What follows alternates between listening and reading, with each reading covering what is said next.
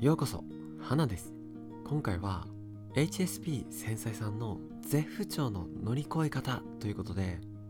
やっぱり生きていると何をやってもうまくいかない、嫌なことばかり起きちゃうってことがありますよね。調子が悪いって思って何もかもが嫌な気持ちになる。そういう時って誰にでも一度くらいはあることだと思うんですね。そしてそんな時、心の余裕がない繊細な人はどうやって乗り越えて前を向いていけばいいのか、そのヒントとして具体的にどうしていけばいいのか、うつ病を克服した僕の経験から一つ言いたいことがあります。どうすれば不調モードな自分から抜け出せるのか。それは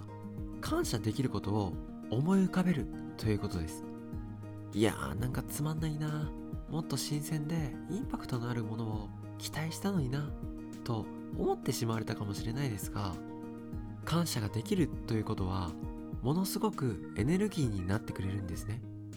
一日のパフォーマンスが上がるし、頭も働くし、気持ちが落ち着いてくれる時間も長くなるんです。これは一度本気で考えてほしいんですが、感謝している時、パッと感謝の気持ちが湧いて、ああ、ありがとう、ありがとうございますって思える時、どんな感情になっていますか？感謝できている時ってどんな気分ですか？多分、うわー、すごくありがたいな、嬉しいなって心が穏やかになって、ちょっと気持ちが高揚しませんか？感謝できることが嬉しい、感謝できることがあって嬉しい、感謝できるような人がいて幸せだってきっとこんな気持ちになりますよね。まあ度合いにもよりますが、感謝ができることで得られるエネルギーってバカにできないんです。またまた花野郎がきれい事を言っているよという感じかもしれないですが、逆に言うと普段私たちってあまり感謝ができていないんですね。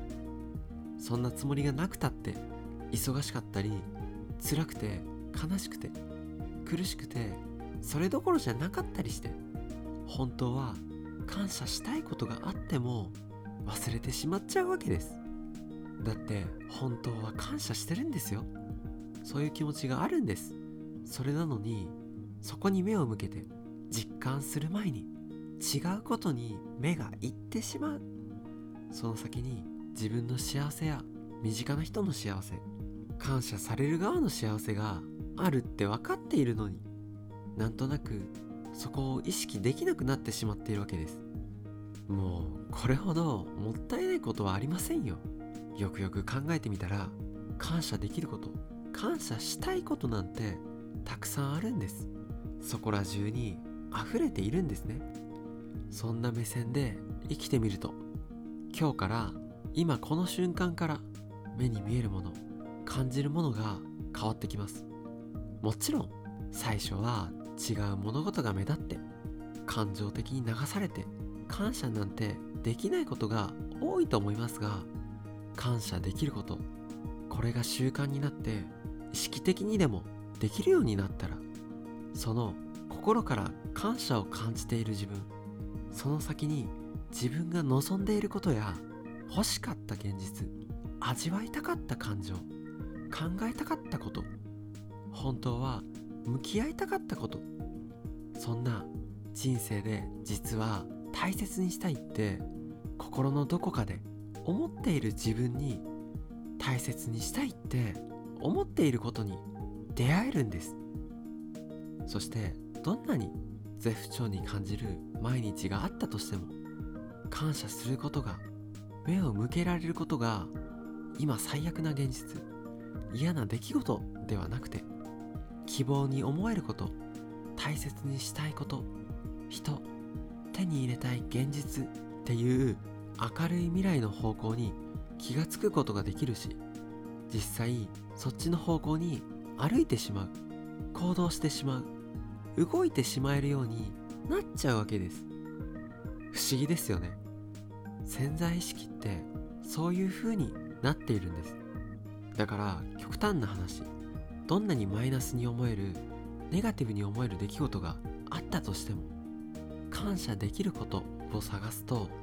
目の前にある辛いことや苦しいことを乗り越えられるヒントが見つかるし、そこを乗り越えられることでさらに感謝の気持ちでいっぱいになって、どんどん成長できるんですね。とはいえとはいえですよ、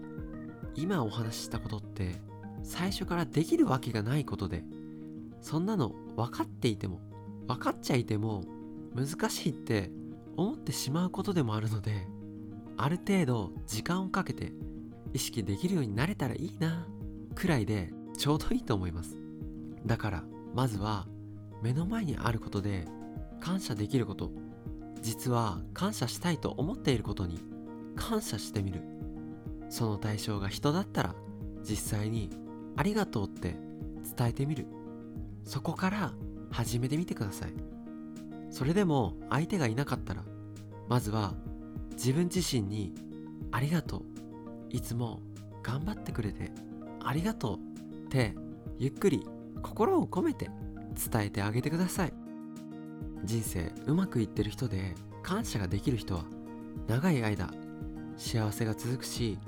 逆にずっと感謝できない人はたとえどれだけお金があったとしても心から幸せだなって思うのは難しいんですよ。僕も大成功者みたいな人と直接お会いしてお話ししたことがありますが、どうやら人生ってそういう風になっているらしいんですね。大切なことっていつでも案外シンプルですよね。僕ももっと感謝できるように頑張りたいと思いますということで、今回も最後まで聞いてくださりありがとうございました。